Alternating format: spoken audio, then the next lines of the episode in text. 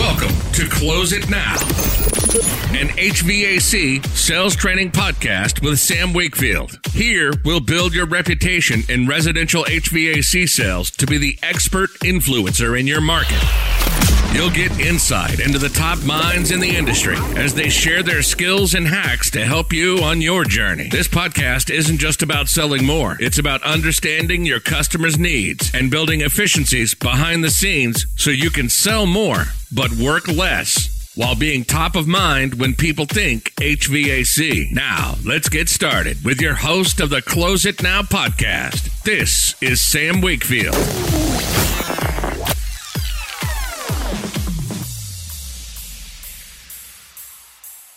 Welcome back to Drive Time University. Sam Wakefield here. This is Close It Now. Today, one, it's been a while since I've actually recorded a podcast uh, during my Drive Time University. So it's raining here in Austin, Texas. You might hear the windshield wipers. You might hear a little traffic noise, but that's okay because we are all out in here in the field, saving the world one heat stroke at a time, saving the world one frostbite at a time. So I know you are with me as well because I get comments in the uh, Facebook group. If you haven't joined the Facebook group, make sure you find it. Go to closeitnow.net and then it'll link you directly to join our Facebook group. Uh, but yeah, so we get comments all the time about Drive Time University and how much fun it is that uh, we're all out here doing the same thing. So today, I've got a special topic. It's a little bit about how to sort people, how to figure out if somebody is open, interested, want to buy what you're selling. Do they want to buy what you're selling? Are they even interested in what you are selling? Are, are they open to even hearing about it?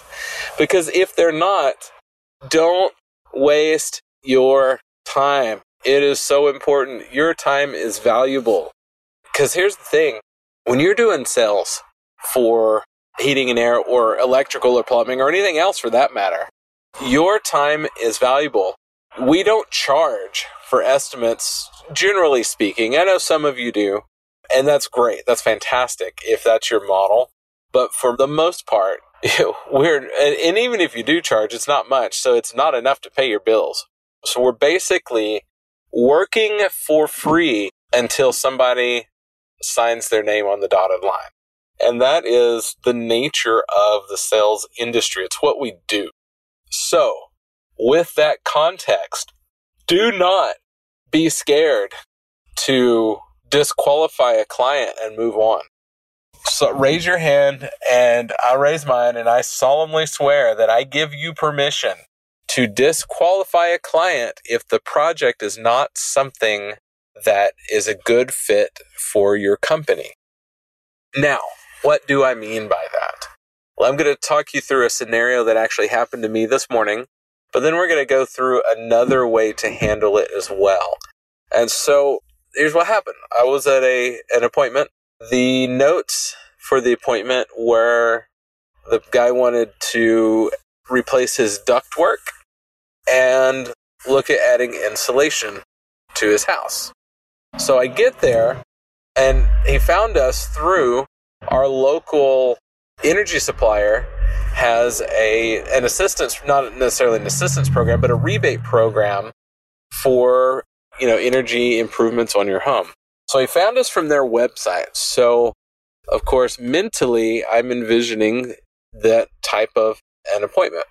Well turns out of course that the guy was a well, one, he was an engineer, so he thinks that he's done all the math on what his ROI is going to be for different levels of investment.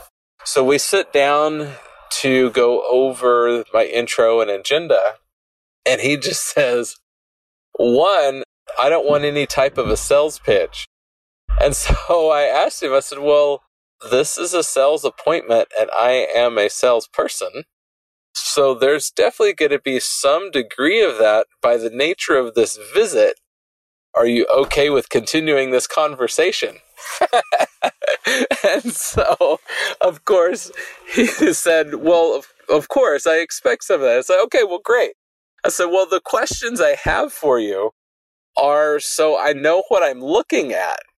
If we don't cover some of the problems that you're experiencing and why you're wanting to have someone out, I can't offer you anything, any improvements to fix it. Does that make sense? he's like, oh, yeah, I guess so. Okay.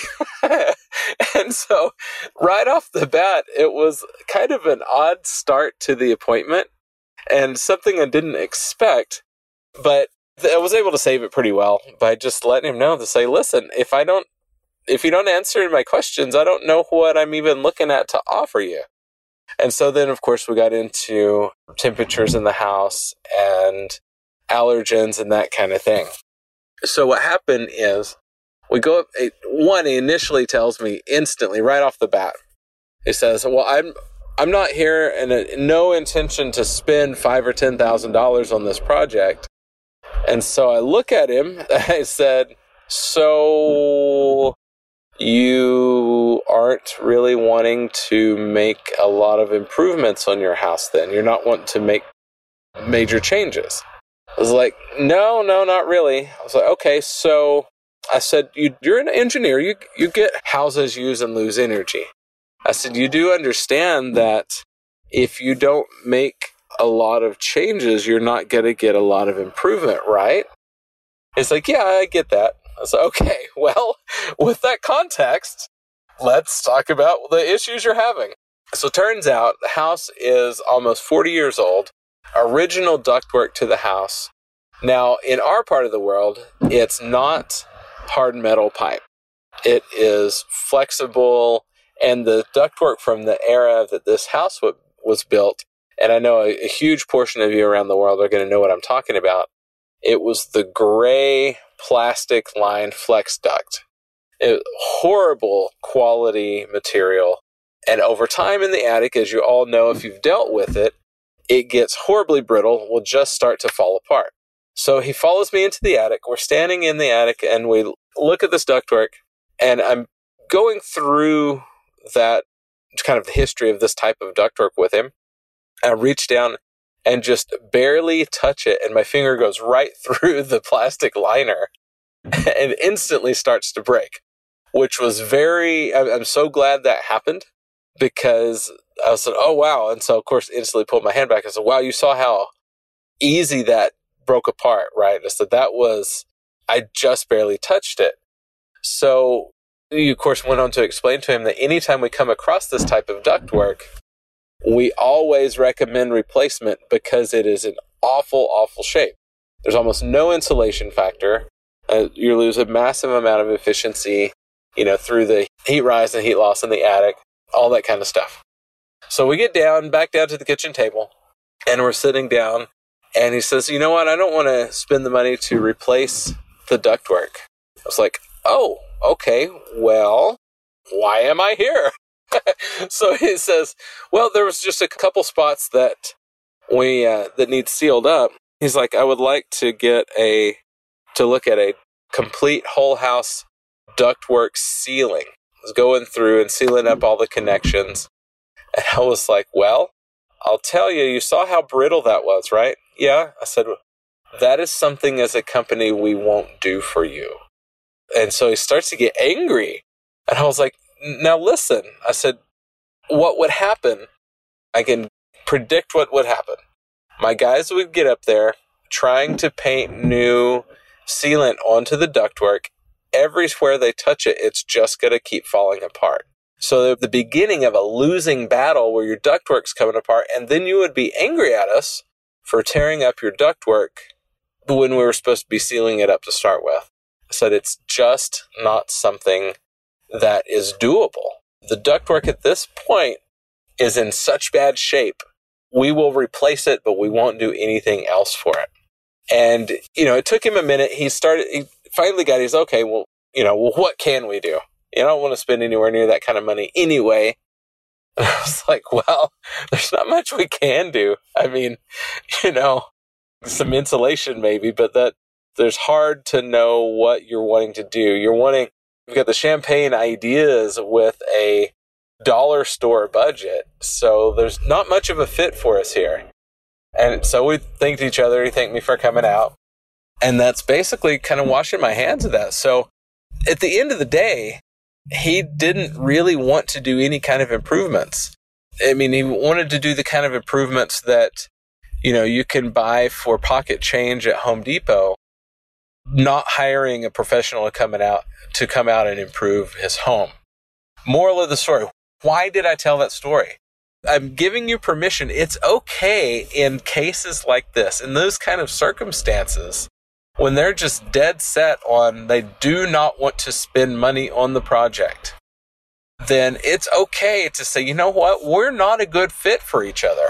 You are not a good fit for our company. We're not a good fit for you because what we do professional work, we do quality work. And of course, if you want something done right, it's not going to be cheap. It's not going to be the cheap fix. So until you're ready for something like that, that is when you need to call us back. Of course, we shook hands and parted ways as friends and agreed that, you know, that when he's ready to look at a bigger project, he'd give us a call back. Now, another way to handle this is through a couple different types of questions one of the ways that I like to handle it the best, and I know just for context, not everybody has attics that has ductwork in them. You know, a lot of you around the world, you have crawl spaces where everything is under the house. A lot of times it's, you know, you've got a flat roof and everything is on top of the building to start with. Or there's, I, know a lot of the world that uh, listens to this podcast, there's no duct work at all. You do, you deal in a lot of mini splits and wall mount systems, ductless systems, and that's awesome too. The point is, when you're asking questions in your initial process, when you're asking questions like, who in the house has allergies or asthma? Or you're asking questions like, when some rooms in the house are cooler, are there others that are too hot? And when some rooms in the house are warm, are there rooms that are too cold?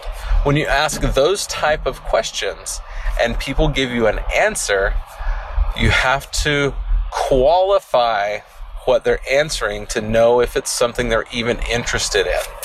So, how do we do that? One easy way to do it is you know following that question up with so for example we're going to use a, a, room temperature. So okay so in the summer when some rooms are cool are there other rooms that are too hot or warm?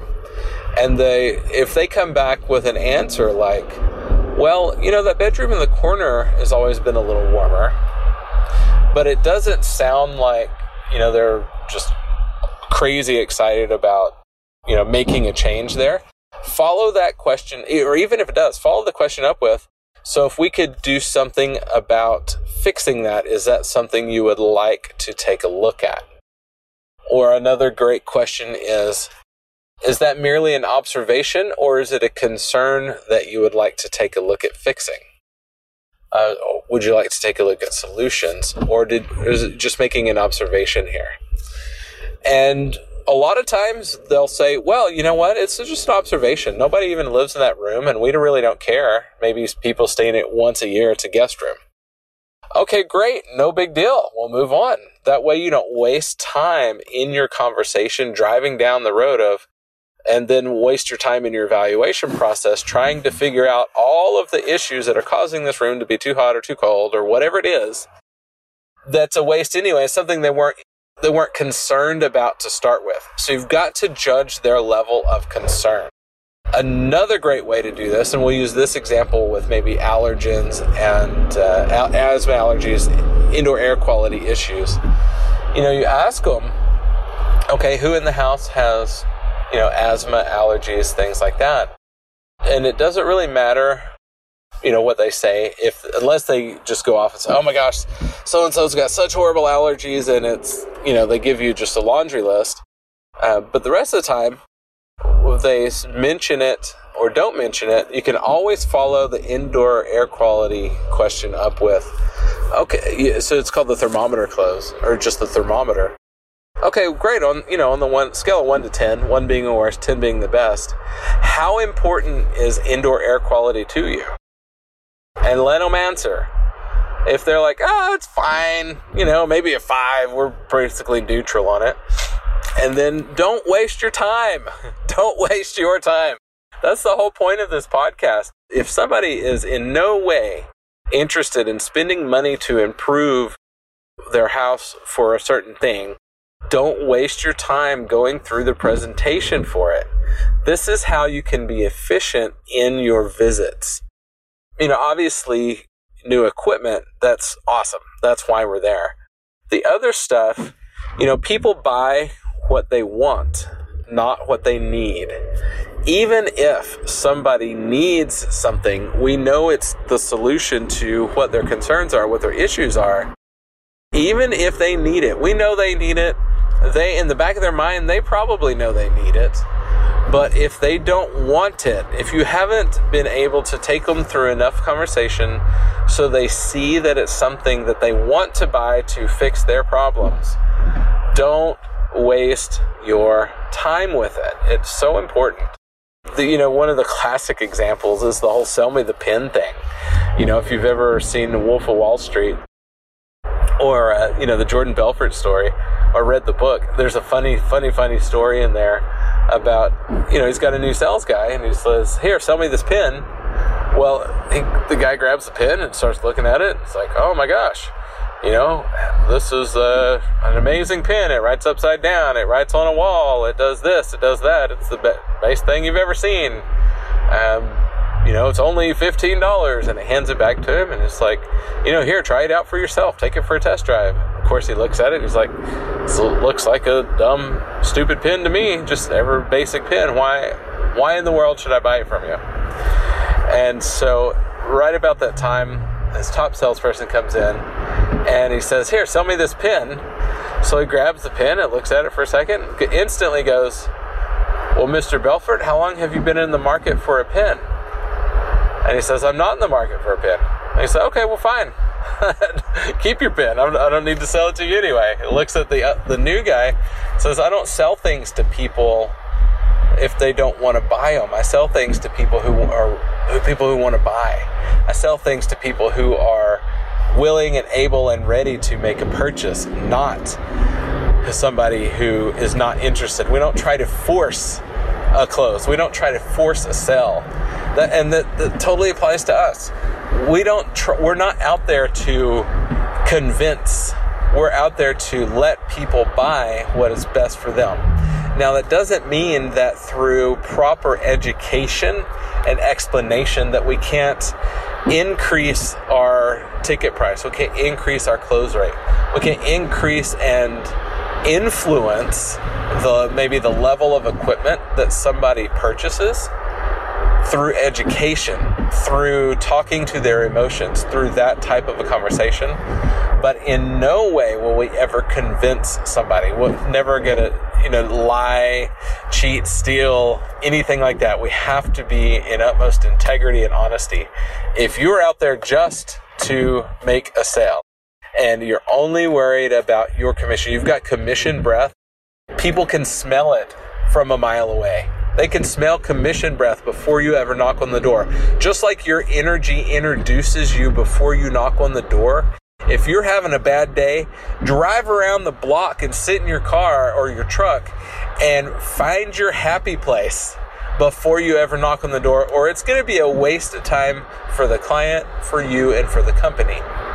You've got to be in the right energy. We've got to be happy. That's why they say the best time to make a sale is right after you make a, a sale because you're already in that vibration. You're in those vibes, man. you have got the right energy going. And so you just expect the next next sale and the next sale. But you've got to make sure that you're in the right place. And that is not through manipulating and taking advantage of people. But at the same time, we only, and that's why we don't convince. We sell things to people who want to buy. We don't try to convince the rest of the world to, if they don't do it now, their whole house is going to fall down. That's silly. Stop it. Stop it now. But, so that, that's my message today is it is okay if something is not the right fit for you, for your project, for your company. It's okay to tell the client that. People would much more respect your honesty than trying to, one, either selling them something they don't need, or two, trying to, you know, do a project that you're maybe your company's not suited for, something you know that is not going to turn out good. That's like it, you know, lawyers, they only take on cases they know they're going to win, right? So it's the same thing here. Take on projects you know that are going to be successful. If you know that this project could turn to disaster, don't take it on.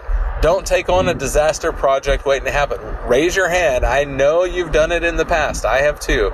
Taking on that project that in the back of your mind you're thinking, oh man, this could go south really easy. This could go bad. And then it does. And then it's even worse than you thought it was going to be. We've all done it. But let me, if, if you just listen to that intuition that says, you know what?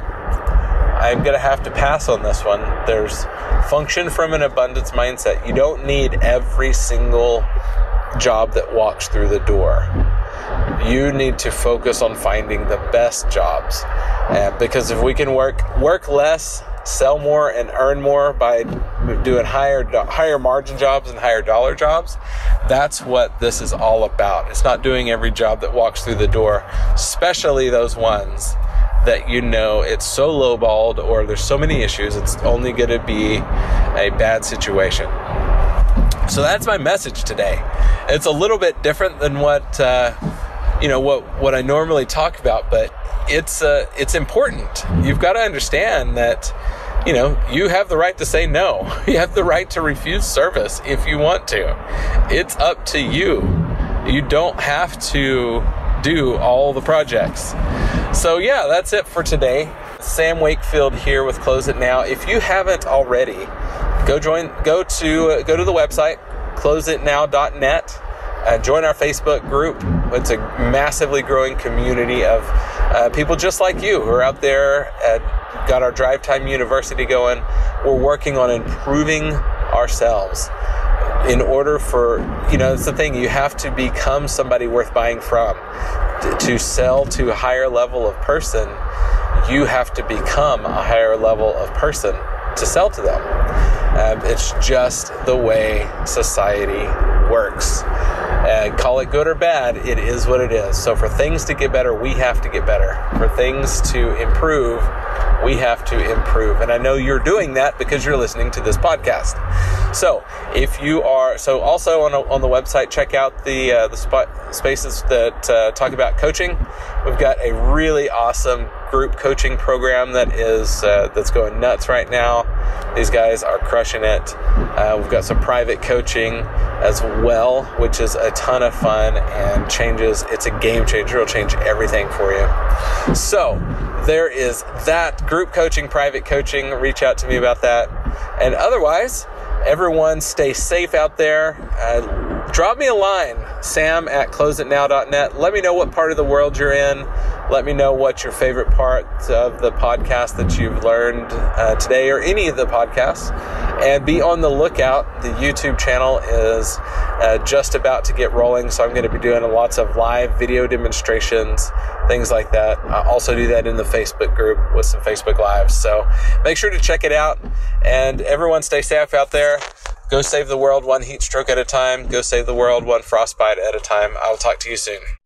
Thanks for listening to Close It Now with Sam Wakefield. Subscribe to the podcast now so you're first to hear new episodes, jam packed with actionable tools and tips to make you the top HVAC professional in your market. If you have friends and colleagues who would like this show, share it with them and send them to our Facebook community for more in depth discussion about the challenges we all face and how to overcome them on the Close It Now podcast.